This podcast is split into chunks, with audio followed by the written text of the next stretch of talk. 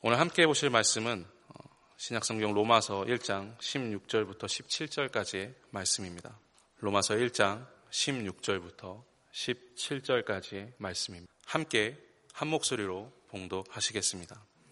내가 복음을 부끄러워하지 아니하노니 이 복음은 모든 믿는 자에게 구원을 주시는 하나님의 능력이 됨이라.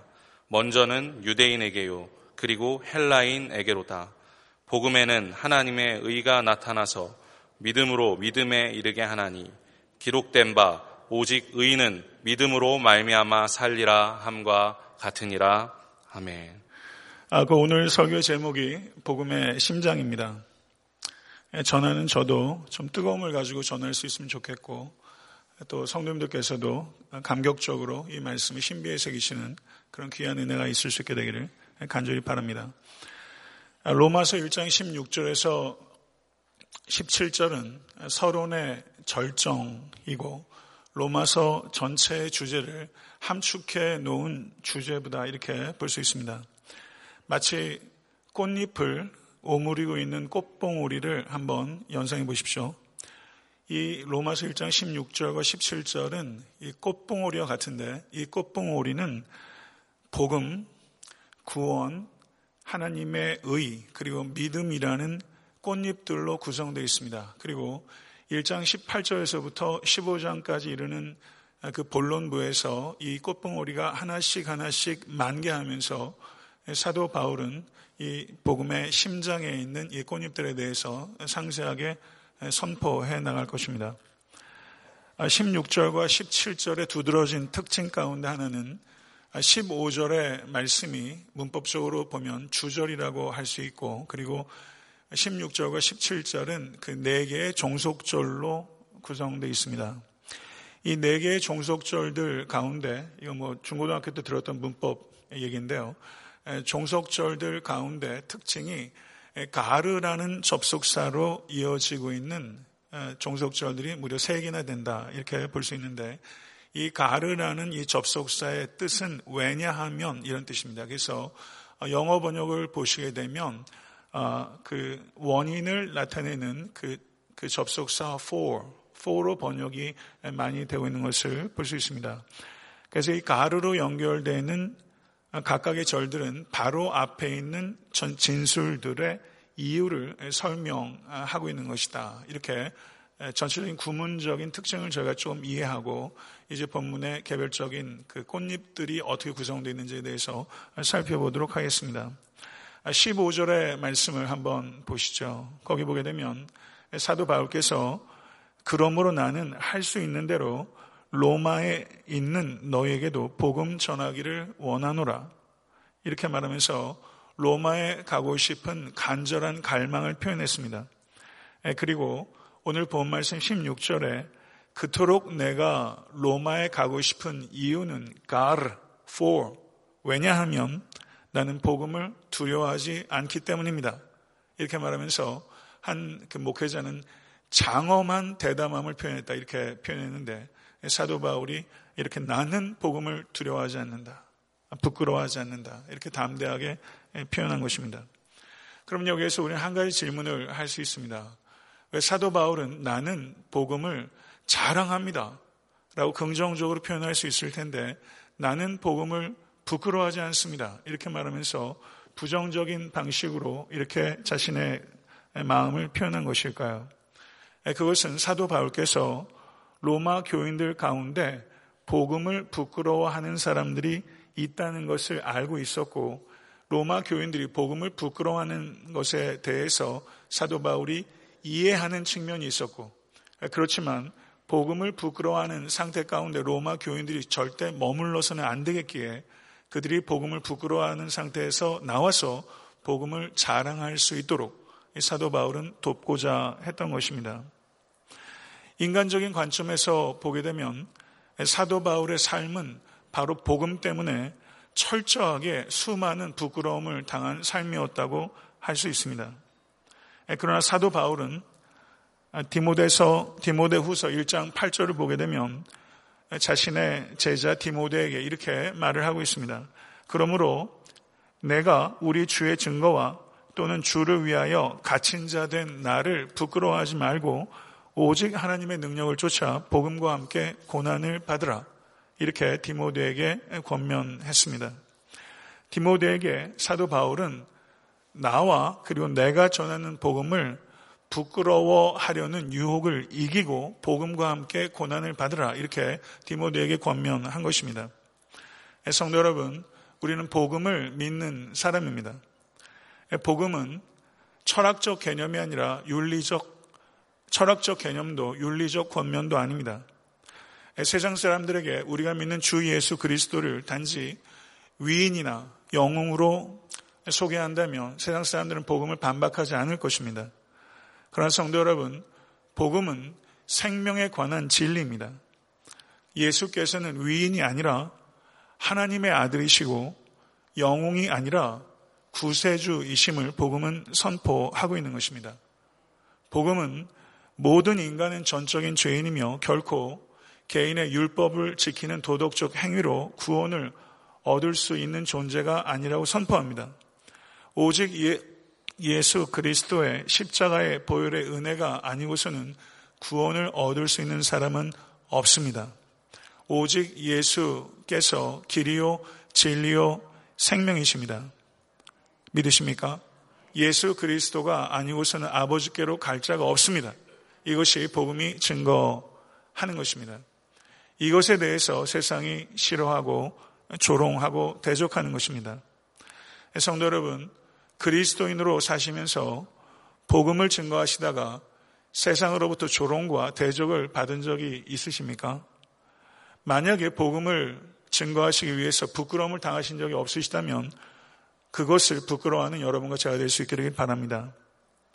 16절 하반절의 말씀을 보게 되면 복음을 부끄러워하지 않는 이유를 설명하고 있습니다. 거기에도 역시 가르라는 접속사로 연결이 되고 있습니다. 거기에서 사도 바울은 이 복음은 모든 믿는 자에게 구원을 주시는 하나님의 능력이 됨이라 라고 선언하고 있습니다.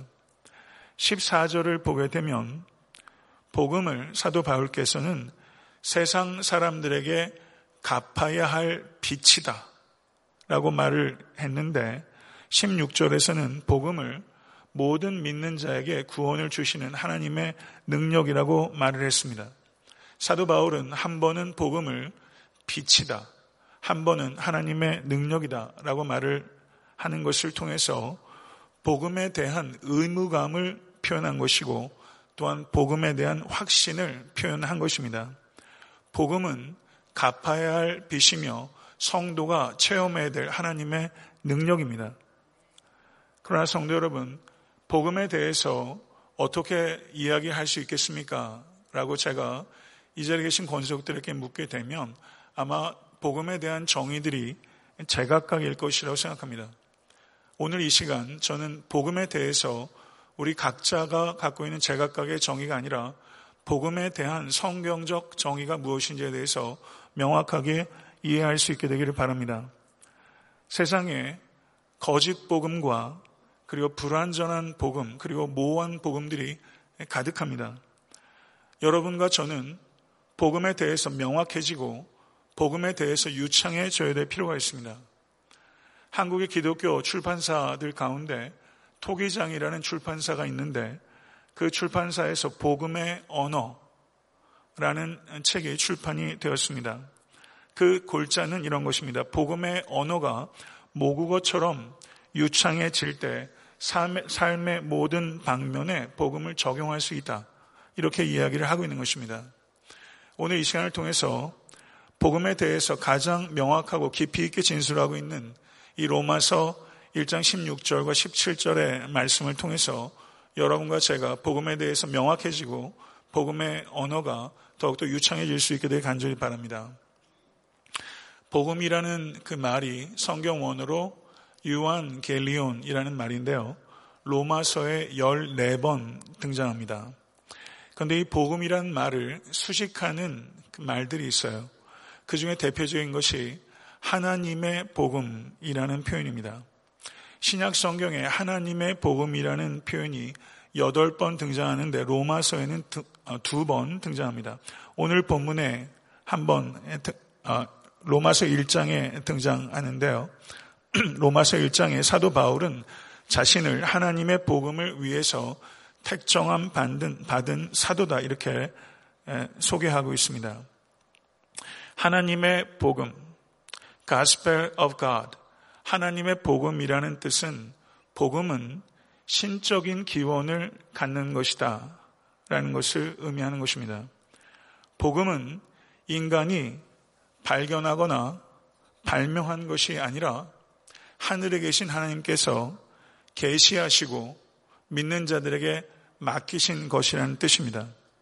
그렇기 때문에 복음은 시대에 따라 변화하는 이론이 아니라 시대를 초월하는 불변의 진리입니다. 구절을 보게 되면 거기에 그의 아들의 복음이라는 표현이 언급되고 있습니다.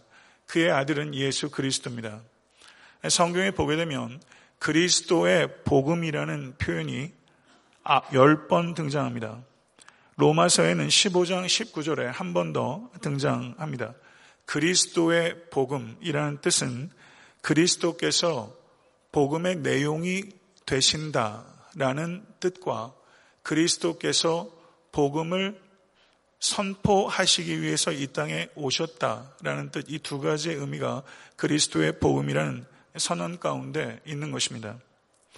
종교개혁자 존 칼빈은 말하기를 그리스도로부터 한 발짝이라도 떠난다면 그것은 복음이 아닙니다. 라고 이야기를 한 것은 적절한 것입니다. 예수 그리스도께서 이 땅에 오신 하나님의 아들이십니다. 예수 그리스도의 삶과 죽음과 부활을 통해서 예수 그리스도께서 복음이 되셨고 그리고 복음을 전파하셨습니다. 복음을 성경 원어로 제가 여러 차례 말씀드렸지만 유한 겔리온이라고 말합니다. 이 복음을 이해하기 위해서 이 유한 겔리온이라는 이 성경 원어가 갖고 있는 원어적 의미에 대해서 우리는 생각해야 될 필요가 있습니다. 복음을 유한 겔리온이라고 할 때 그 원어적 의미는 승리의 기쁜 소식이라는 뜻입니다. 그렇다면 이 승리는 어디로부터의 승리인가? 죄와 사망으로부터의 승리입니다. 인간은 죄와 사망으로부터 자신의 능력으로 승리할 수 없습니다. 성경에 하나님의 능력이라는 표현이 여러 번 등장하는데요. 성경에 하나님의 능력을 말할 때 그것은 하나님의 창조와 출애굽을 비롯한 이스라엘 역사 가운데 하나님의 구원 역사를 이야기할 때 하나님의 능력이라는 말이 사용됩니다. 그런데 성경에서 하나님의 능력이 가장 결정적으로 극치적으로 계시된 것은 우리 주 예수 그리스도의 십자가의 사건과 부활입니다. 우리의 능력으로 우리는 죄와 사망의 문제를 극복할 수 없습니다. 하나님의 능력으로 예수 그리스도의 십자가로 죄의 문제를 예수 그리스도의 부활로 죽음의 문제를 해결케 하신 것입니다. 믿으십니까? 그래서 복음은 구원을 위해서 내가 해야 될 일을 조언하는 것이 아니라 우리의 구원을 위해서 예수 그리스도께서 하신 일에 대한 좋은 소식입니다. 그래서 내가 과거에 행했거나 지금 행하고 있거나 혹은 미래에 행할 행동 때문에 우리가 구원을 얻는 것이 아니라 2000년 전에 골고다의 예수 그리스도의 한 행동을 믿음으로 말미암아 우리는 하나님으로부터 의롭다 인정을 받게 되고 구원을 얻게 된 것입니다. 그렇기 때문에 복음은 우리가 우리 자신을 볼 때, 그리고 주변의 사람들을 볼 때 그 사람의 행위를 통해서 보는 것이 아니라 예수 그리스도의 행위를 통해서 보도록 우리에게 이야기를 하고 있는 것입니다.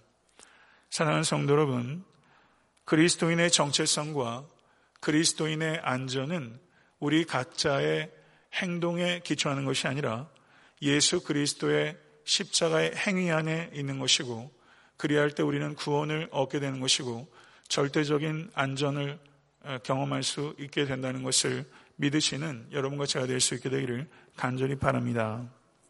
성경은 하나님의 능력은 우리를 의롭게 하시는 능력이요. 거룩해 하시는 능력이요. 영화롭게 하시는 능력이라고 선언하고 있습니다.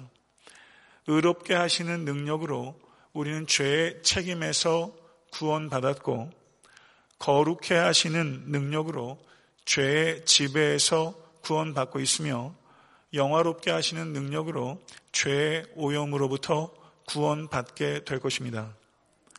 예수님께서는 내 양은 내 음성을 들으며 나는 저희를 알며 저희는 나를 따르느니라. 내가 저희에게 영생을 주노니 영원히 멸망치 아니할 터이요. 또 저희를 내 손에서 빼앗을 자가 없느니라. 저희를 주신 내 아버지는 만유보다 크심에 아무도 아버지 손에서 빼앗을 수 없느니라. 아멘. 이 말씀 믿으십니까? 이 말씀을 여러분의 삶 가운데 대입하면서 살아가고 계십니까? 성도이십니까? 참된 성도의 구원은 절대적이며 그리고 최종적이라고 우리 주님께서 이렇게 확고하게 선포하셨습니다. 이 확신 가운데 담대하게 기쁨으로 살아가시는 모든 권속 되실 수 있게 되기를 간절히 축원합니다.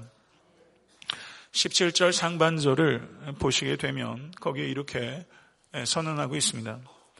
복음에는 하나님의 의가 나타나서 믿음으로 믿음에 이르게 하나니. 아멘. 이 뜻이 무엇입니까?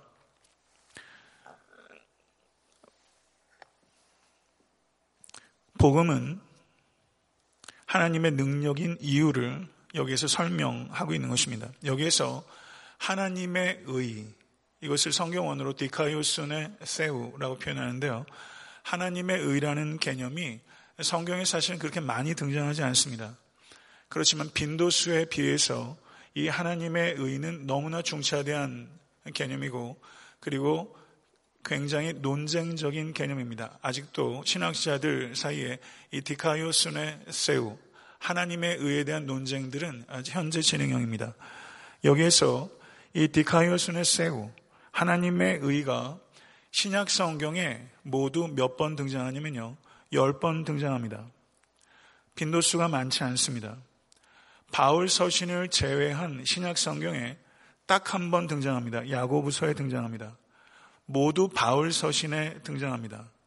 아홉 번이 바울 서신에 등장하는데 바울 서신 중에서 로마서 밖에서 등장하는 것은 고린도우서 5장 21절이 유일합니다. 그러니까 하나님의 의라는 개념이 신약 성경에 10번, 바울 서신에서 고린도우서에 한 번, 그리고 로마서에 8번 등장하고 있기 때문에 이 하나님의 의라는 개념을 이해하는 것은 우리가 로마서에 로마서를 이해하는 데 있어서 굉장히 핵심적인 개념이다. 이렇게 이해할 수 있다는 것이죠. 그래서 오늘 본문에 하나님의 의라는 개념이 처음 등장했고 잘 아시는 대로 종교개혁자 마틴 루터는 이 하나님의 의라고 했을 때 이 소유격을 새롭게 해석함으로써 종교 개혁이 시작되었다는 것을 우리는 역사적으로 알고 있습니다. 그만큼 중요한 개념입니다. 그런데 로마서 1장에 하나님의 의라는 개념이 처음 등장하는데 로마서 3장을 보게 되면 로마서 3장 5절에 등장하고 21절, 22절, 25절, 26절에 무려 로마서 3장에 다섯 번 등장하고 있기 때문에 하나님의 의에 대한 이 개념의 보고는 로마서 3장이라고 할 수 있고 특별히 21절에서 26절까지입니다. 로마서 3장 9절은 이렇게 말합니다. 유대인이나 헬라인이나 다 죄 아래에 있다. 이렇게 선언하고 있습니다. 이 말씀 믿으십니까? 이 말씀의 뜻은 무엇입니까? 인간은, 모든 인간은 정도의 차이만 있을 뿐이지 유대인이나 헬라인이나 이것은 모든 인간을 총칭하는 것입니다. 유대인이나 헬라인이나 모두 죄인이며 죄 아래 있다라고 선언하는 것입니다. 죄인이라는 선언과 죄 아래 있다는 선언은 다른 것입니다. 죄 아래 있다는 것은 죄의 지배 아래 있다는 보다 보다 명확한 인간의 실존을 드러내는 표현이라고 할 수 있는 것이죠. 죄가 무엇입니까? 복음은 복음의 은혜를 진실로 깨닫고 경험하기 위해서는 복음으로부터 우리가 구원을 받은 죄의 실체가 무엇인지를 깨달아야 합니다. 죄가 무엇입니까? 죄는 다른 사람에게 행하는 악한 행동을 의미하는 것이 아닙니다. 세상에서 죄는 그렇게 정의할 수 있습니다. 그러나 성경은 죄는 다른 사람에게 행하는 악한 행동을 의미하는 것이 아니라 하나님을 찾지 않고 하나님을 두려워하지 않는 인간의 죄된 태도, 그것을 성경은 죄라고 정의하고 있는 것입니다. 이것을 진실로 받아들이십니까? 그렇다면 죄는 도덕적 용어 혹은 법률적 용어가 아니라 죄는 성경은 영적인 용어라고 이야기하고 있는 것입니다. 행위로는 다른 사람과 견주었을 때 여러모로 탁월하고 흠잡을 곳이 없는 사람이지만 그 사람이 하나님을 찾지 않고 하나님을 두려워하지 않는다면 그 사람이야말로 돌이키기 어려운 죄인이다 라고 성경은 선언하고 있다라는 것이죠. 이것을 진실로 받아들이십니까? 세상에 믿지 않는 사람들은 이것을 혐오합니다. 하나님을 찾지 않고 하나님을 두려워하지 않는 것이 죄의 본질이다. 라고 말하면 세상 사람들은 이것을 혐오합니다. 이러한 혐오를 가지고 있는 세상 사람들에 대해서 영국 성공의 헨리 모울 주교가 한 이야기는 매우 적절한 비유라고 생각합니다.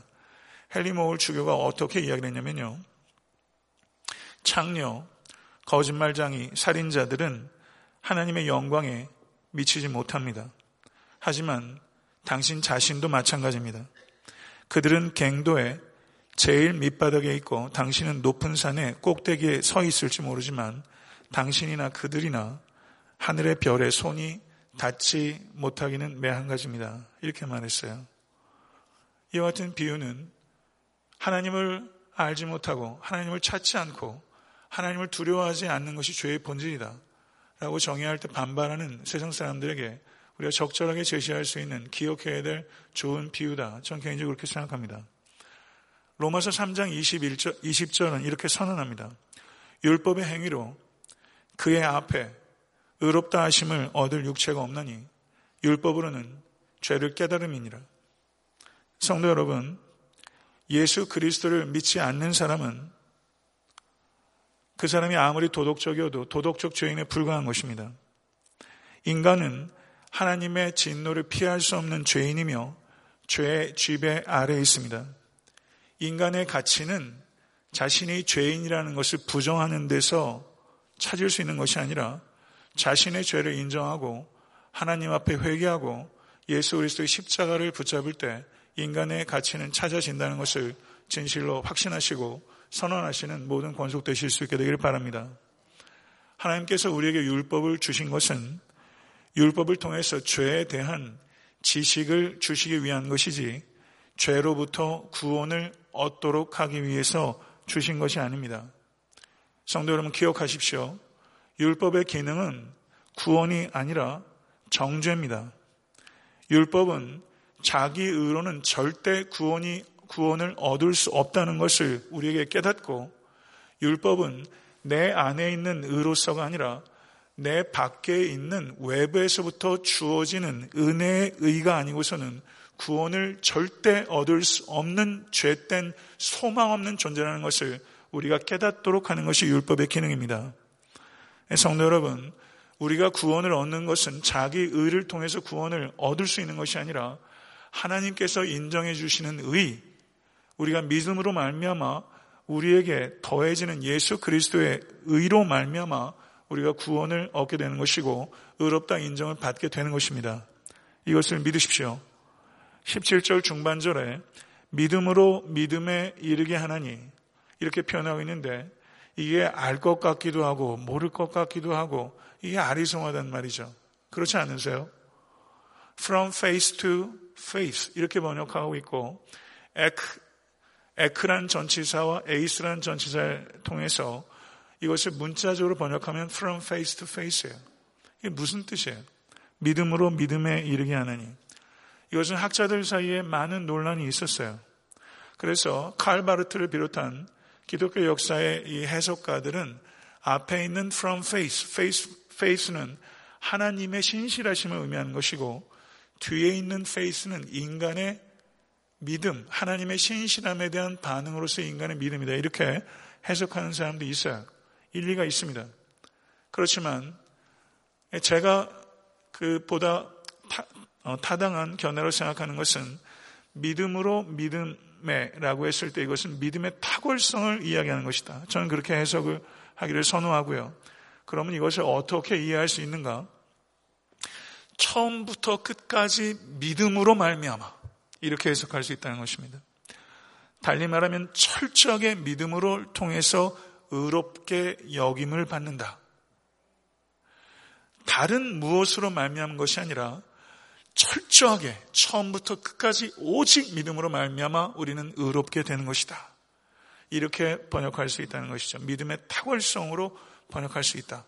그래서 영어 성경을 한번 한번 보세요. 영어 성경을 저도 한 뭐한 10개 정도를 쭉 이렇게 보는데요. 그 중에서 제가 지금 말씀드린 대로 철저하게 믿음에 의해서만 의롭담을 여긴다. 라는 이 해석을 반영하고 있는 번역이 NIV 번역이에요. 거긴 뭐라고 말하냐면 all righteousness that is by faith from first to last 이렇게 번역하고 있어요. from first to last 처음부터 끝까지 오직 믿음에 의해서만 주어지는 의 이렇게 선언하고 있는 것이죠. 그러면 그 다음에 제 17절, 벌써 17절이 도착했어요. 꽃잎의 제일 마지막 부분.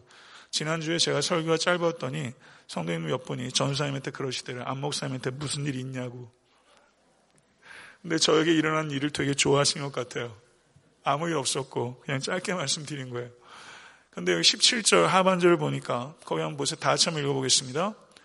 기록된 바 오직 의인은 믿음으로 말미암아 살리라. 다 아시죠? 이게 무슨 뜻이에요? 찬양으로도 이 찬양하지 않냐. 오직 믿음으로 말미암아 살리라. 찬양하면서 마음이 뜨거워지잖아요. 이게 하박국 2장 4절을 인용한 것이다 하는 것은 거의 대부분 아세요. 그러면 사도 바울이 하박국서를 인용을 한 것은 구약의 말씀을 통해서 자기가 이야기하려는 것을 뒷받침하려는 거죠.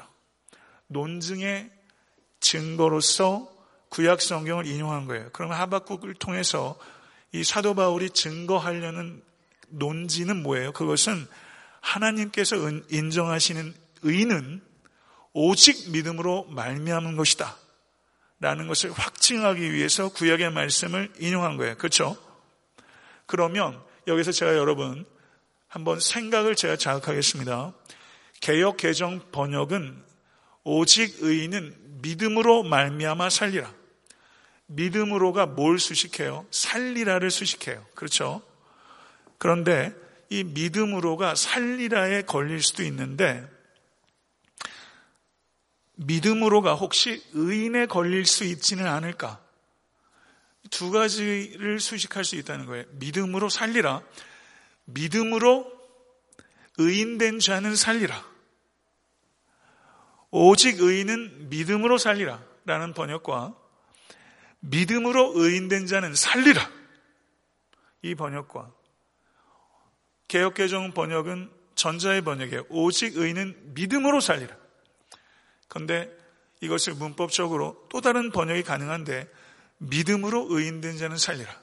이런 번역이 있어요. 어느 쪽 번역이 더 이 아까 말씀드린 대로 이신층의 복음에 더 부합하고 문맥에 부합하고 사도 바울의 여러 가지 논증의 그런 흐름 속에서 더 부합한 번역인가? 영어 번역을 쫙 보니까요. 영어 번역도 쫙 나뉘어 있어요. ESV 번역, NIV 번역, 이런 번역들을 보게 되면 The righteous shall live by faith 라고 말하면서 by faith가 부사적 기능을 가지고 live를 수식해요. 그렇죠? The righteous shall live by faith 이렇게 번역해요. 그런데 NET라는 번역이 있습니다. NET. 그리고 YLT라는 번역도 있는데 거기는 뭐라고 하냐면 The righteous by faith will live 이렇게 번역하고 있어요.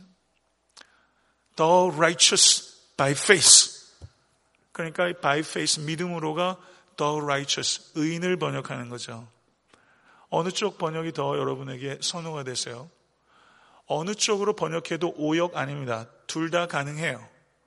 그렇지만 제 개인적으로는 오직 의인은 믿음으로 살리라 라고 말하면서 live를 번역, 수식하는 쪽으로 번역하기보다는 사도 바울께서 아까 from faith to faith를 그리스도인이 의인이 되는 것은 처음부터 끝까지 철저하게 믿음으로 말미암아 의롭다 여김을 받는 것입니다. 라고 선언한 바로 직후이기 때문에 그것을 논증하기 위해서 하박국서를 인용했기 때문에 저는 개인적으로는 믿음으로 의인된 자는 살리라. 이 번역이 전체적인 흐름상 더 부합한다. 제 개인적으로 그렇게 생각해요. 근데 믿음은 의롭다 인정을 받는 층위에 있어서 믿음이 역할을 할 뿐만 아니라 층의는 신앙생활의 시작입니다. 영적 순례의 시작이에요. 근데 믿음은 그때만 작용하는 것이 아니라 하나님의 영광과 이웃의 유익을 위해서 살아가는 신앙의 삶 가운데서도 믿음의 원천이기 때문에 live by faith, 믿음으로 산다 하는 것도 의미가 정확하게 통하는 것이죠. 믿음은 구원을 얻는데도 그리고 구원받은 성도답게 살아가는데도 모든 원천입니다. 믿으십니까? 말씀을 맺겠습니다. 15절부터 이어지는 이 네 개의 종속절. 주절은 15절이라고 말씀드렸어요. 그러나 핵심은 16절과 17절에 있어요. 그리고 여기에는 접속사 4개로 이어지는 종속절들이라는 특징이 있고 그 중에서 이 종속절들이 3개가 무려 가르라는 접속사를 통해서 왜냐하면 왜냐하면 왜냐하면 이라고 말하면서 매우 조밀한 논리적 관계를 가지고 있다고 말씀드렸어요. 이것을 이 안에 풀어넣어서 이 16절과 17절을 제가 해석하자면 이렇게 간단하게 말할 수 있습니다. 경청하십시오. 나는 로마에 있는 여러분에게 복음을 전하기를 간절히 원하고 또 원합니다. 왜냐하면 나는 복음을 결코 부끄러워하지 않기 때문입니다. 내가 복음을 부끄러워하지 않고 자랑하는 이유는 이 복음만이 유대인으로부터 시작해서 이방인들의 이르기까지 모든 믿는 자들이 구원에 이르게 하는 하나님의 능력임을 확신하고 경험하기 때문입니다. 복음이 모든 믿는 자에게 구원을 주시는 하나님의 능력이라고 선포하는 이유는 복음 안에 하나님께서 인정하시는 의가 극치적으로 계시되어 있기 때문입니다. 하나님의 의는 처음부터 끝까지 오직 믿음을 통해서만 얻을 수 있는 은혜의 의입니다. 믿음으로 얻을 수 있는 의에 대해서 구약 성경인 하박국서 2장 4절은 이미 예언한 바가 있습니다. 이렇게 풀어서 설명할 수 있어요. 성도 여러분, 복음이 선포될 때 회개와 믿음으로 반응하실 수 있게 되기를 바랍니다. 아직까지 이 복음을 믿지 않는 분들이 이 자리에 계시다면 복음이 선포될 때 합당한 태도는 회개와 믿음입니다. 복음 안에는 항상 발견할 수 있고 그리고 적용해야 되는 깊이와 넓이가 영원토록 존재한다는 것을 기억하시고 복음 앞에서 교만한 것은 참으로 무지한 것입니다. 복음 앞에서 겸손하십시오. 그리고 복음 안으로 깊이 들어가십시오. 그리고 모쪼록 복음의 언어에 대해서 유창하십시오. 복음을 길게도 짧게도 설명할 수 있도록 복음이 여러분의 모고가 될 수 있도록 힘쓰십시오. 그렇게 될 때 유창한 복음이 여러분의 삶의 모든 국면에 비로소 적용될 수 있습니다. 그래서 이 자리에 계신 모든 권속들께서 복음의 능력으로 담대하며 풍성한 열매를 얻는 감격적이고 영광스러운 삶을 살아가실 수 있게 되기를 복음의 근원 되신 우리 주 예수 그리스도 이름으로 간절히 축원합니다. 기도하겠습니다. 존귀하신 아버지 하나님, 우리에게 예수께서 복음이 되시려 이 땅에 오셔서 예수님의 공생애와 또 십자가의 죽음과 부활과 또 재림의 약속으로 복음이 되신 것을 감사합니다. 이 복음을 모든 믿는 자들에게 그리고 교회에 위임하시고 이 복음을 통해서 하나님께서 구원의 능력을 행하시는 줄 믿습니다. 이 복음을 통해서 죄의 지배와 죄의 책임과 죄의 오용으로부터 우리를 구원하셨고 구원하고 계시며 구원하실 하나님의 경륜과 지혜를 찬양합니다. 존귀하신 아버지 하나님, 복음이 우리의 정체성이며 복음이 우리를 안전케 하는 망루인 것을 진실로 고백하며 복음 위에 굳건하게 서는 성도들이 될 수 있도록 인도하여 주시옵소서. 그럼에도 불구하고 우리가 복음을 자랑하지 못하고 주와 복음을 부끄럽게 생각할 때가 있었습니다. 특별히 삶의 고난 가운데 그리할 때가 있었던 것을 주님 앞에 회개합니다. 삶의 형편이 어떠하든지 우리는 항상 감사하며 복음을 자랑할 수 있는 견고한 성도가 될 수 있도록 인도하여 주시옵소서. 아버지 복음을 다 알고 있다라는 어리석음을 버릴 수 있도록 인도하여 주시고 복음 안으로 깊이 들어가서 복음을 묵상하고 또 묵상하고 연구하게 하시고 복음의 유창한 권속들이 될 수 있도록 인도하여 주시옵소서. 그래서 우리 각자의 삶의 모든 국면에 복음을 대입, 대입하고 복음대로 살아내고 담대하며 그리고 평성한 열매를 맺는 성도와 교회가 될 수 있도록 역사하여 주시옵소서. 우리 주 예수 그리스도 이름으로 간절히 기도드릴 싸움나이다. 아멘.